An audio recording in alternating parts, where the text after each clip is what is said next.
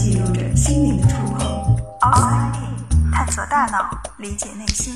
Outside In。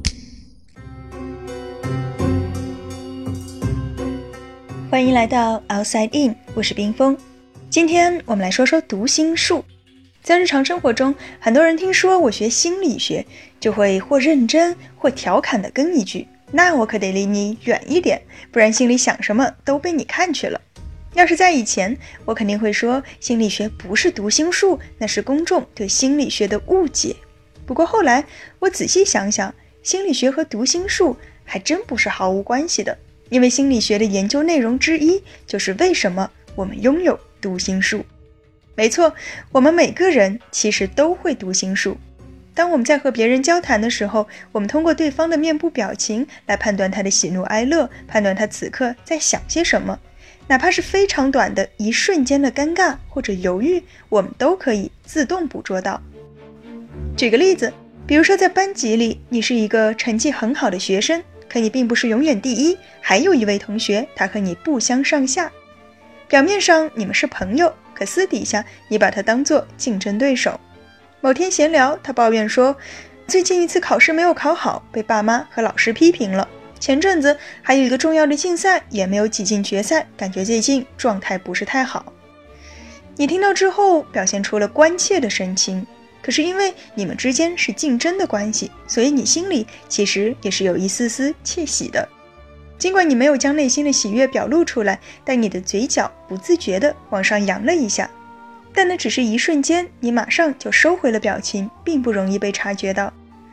然而这个时候，正在说话的他微微停顿了一下，你似乎在他脸上看到了一刹那的惊讶。一个念头在你脑海中闪过：刚才他看到了吗？如果他看到了，那我再说这些会不会显得很虚伪？还是说我应该淡定一点，就当做什么事都没有发生？又或者我最好找个借口，赶紧结束这场对话？这样的内心戏，相信大家都不会陌生。只是这一切发生的太快了，也太自然了，导致作为当事者的我们根本就没有时间去分析、去思考。反倒是当我们在看电视剧、看电影的时候，通过导演刻意安排的特写镜头，我们才会有意识的去关注这中间的细节。所以，读心术并不是什么特异功能。我们每天都在大量阅读别人的内心，揣测他人的意图，并且看起来丝毫不费力气。那么，这种读心的本领，我们是如何学会的呢？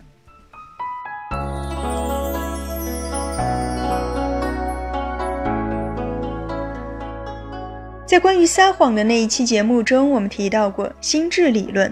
也就是说，当小孩子长到一定的岁数时，他就会自然而然地拥有推测他人想法的能力。心智理论最经典的实验是 Sally Ann 测试。在这个测试中，实验者会利用布偶和道具给小朋友描述这样一个场景：Sally 和 Ann 是两个小女孩的名字，她们现在同在一个房间里。Sally 有一个篮子，而 Ann 有一只盒子。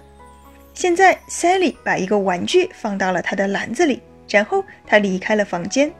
在 Sally 出去了之后，Anne 偷偷地把玩具从 Sally 的篮子里拿了出来，然后放进了自己的盒子里。过了一会儿，Sally 回来了。请问这个时候，Sally 会去哪里找她的玩具呢？很显然，正确的答案是 Sally 会去她自己的篮子里寻找，因为她不知道 Anne 做了手脚，以为玩具还在那个篮子里。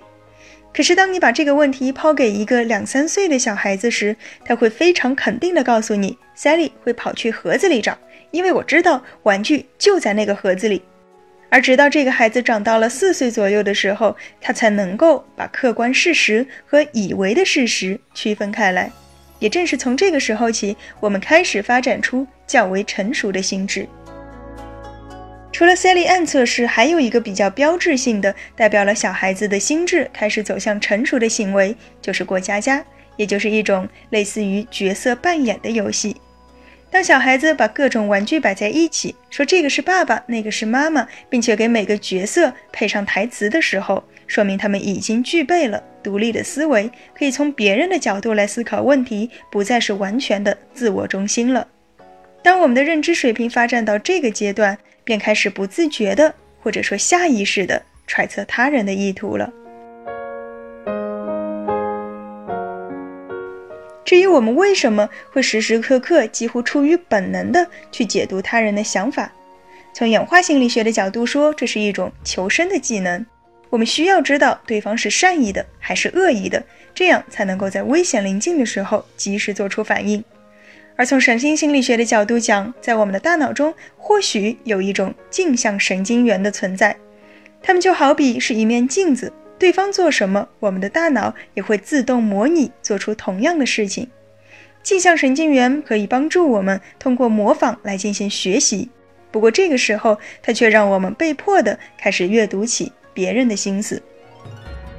虽然我们说读心是人类的本能，但也有些人很难读懂别人的心。最典型的就是自闭症。通常认为，自闭症患者他们的逻辑推理能力可以很强，但往往缺乏正常的社交智慧。他们只能够理解最直白的表达和字面的意思，对于你委婉的说辞或者话中带话的表述，他们完全不能够理解。当然，他们并不认为自己没有理解你的意思，因为他们以最直接的方式理解了。至于面部表情，他们也不太能够读懂。对于我们普通人来说，我们在和别人交谈的时候，不会对自己说：“你看，他刚刚嘴角上扬了，眉毛也向上挑了一下，说明他正得意呢。”我们不会这样去分析别人的表情，但我们会知道一个整体的概念，就是他挺得意的。但是对于自闭症患者来说，他们必须通过上述的分析，再结合自己学过的每一个面部肌肉活动可能和哪一种情绪相关，来寻找线索。所以说，我们是在读心，而他们读的是表情。据说，早期诊断自闭症有一个方法，就是看他会不会跟着别人的眼睛转。因为有研究发现，目光凝视的追踪是判断心智发展的一个重要标准。难怪我们说，眼睛是心灵的窗户，它不仅仅是表露自我的窗口，也是我们看进别人内心的一扇窗。